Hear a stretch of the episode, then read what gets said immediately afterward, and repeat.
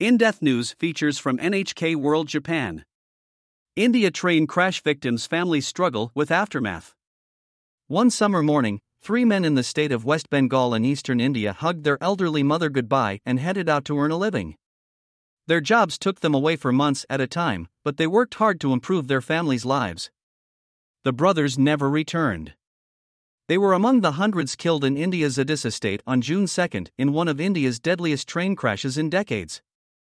Disaster claims three sons. Subhadra Gayan, 68, lives in a rural village in a house she used to share with her three sons, Haran, Nishakant, and Debakar. Subhadra said her sons were her pride and joy after she lost her husband 30 years ago. She was unable to work due to chronic illness, so the sons suggested they all live together. The three men worked as agricultural day laborers, whose daily wages were about 300 rupees each, about 500 yen or $3.6. 1,000 kilometer long commute. Two years ago, the brothers found jobs in a large city in the southern state of Andhra Pradesh that would roughly triple their earnings. Andhra Pradesh is about 1,000 kilometers from their home village. Despite the distance, the sons started going there to work for a few months out of the year overturned train cars on twisted tracks. But tragedy struck on the evening of June 2. According to the railroad company, an express train traveling south from West Bengal to Chennai derailed onto an adjacent track where it was struck by an express traveling in the opposite direction. At the scene of the accident, overturned train cars lay scattered across the twisted tracks. People transported bodies to a nearby school that had been turned into a makeshift morgue. The railway authorities put the death toll at 295, with more than 1,000 people injured. The train line on which the accident occurred connects the eastern part of the country, a relatively poor region, with an urban area in the south. Many of the victims were migrant commuters like Subhadra's sons. Ineligible for compensation. Identifying victims has been difficult due to the poor condition of the remains. As of July 2, more than 50 bodies have not yet been identified, leaving some victims' families unable to receive any compensation. One of them is Shibani Sardar, 25, who lives in a rural village in West Bengal.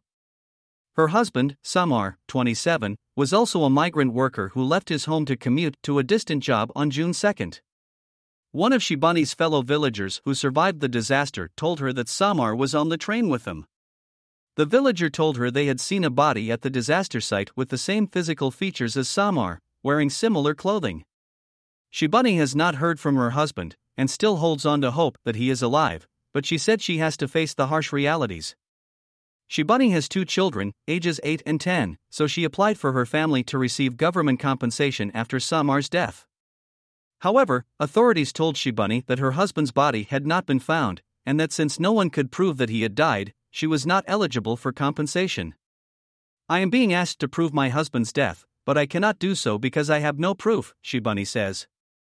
I am constantly worried about my life and don't know how to make ends meet or pay for my children's education. Safety issues plague India's railways. India boasts one of the world's largest rail systems, with a total length of over 60,000 kilometers.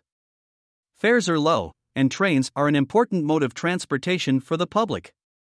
However, the country has a long history of deadly accidents, and experts point to problems in safety management. According to Sudhanshu Mani, a former Indian Railways mechanical officer, its challenges include aging infrastructure as well as a lag in following industry standards to implement safety devices to prevent collisions. There is also the problem of having too many trains in operation, which limits time that can be allotted to maintenance and service work, and I think this leads to a tendency to neglect work for following safety precautions, he says. A mother's final regret. Subhadra has not yet recovered from the grief of losing her sons. She said she will never forget the last time she saw her eldest son Haran, 51, when he left home. As Haran said goodbye and held her hand, he appeared to be a little tearful. Subhadra now regrets not telling him, Don't work yourself to death just to help us. India's railways have played a key role in transporting poor people seeking a better life. But fatal accidents like the one in Odisha underscore the human price of rapid expansion without thorough safety measures. Yamamoto Kento, NHK New Delhi Bureau. Correspondent Morishita Akira, NHK World. Video journalist. Abhishek Thulia. NHK New Delhi Bureau. Producer.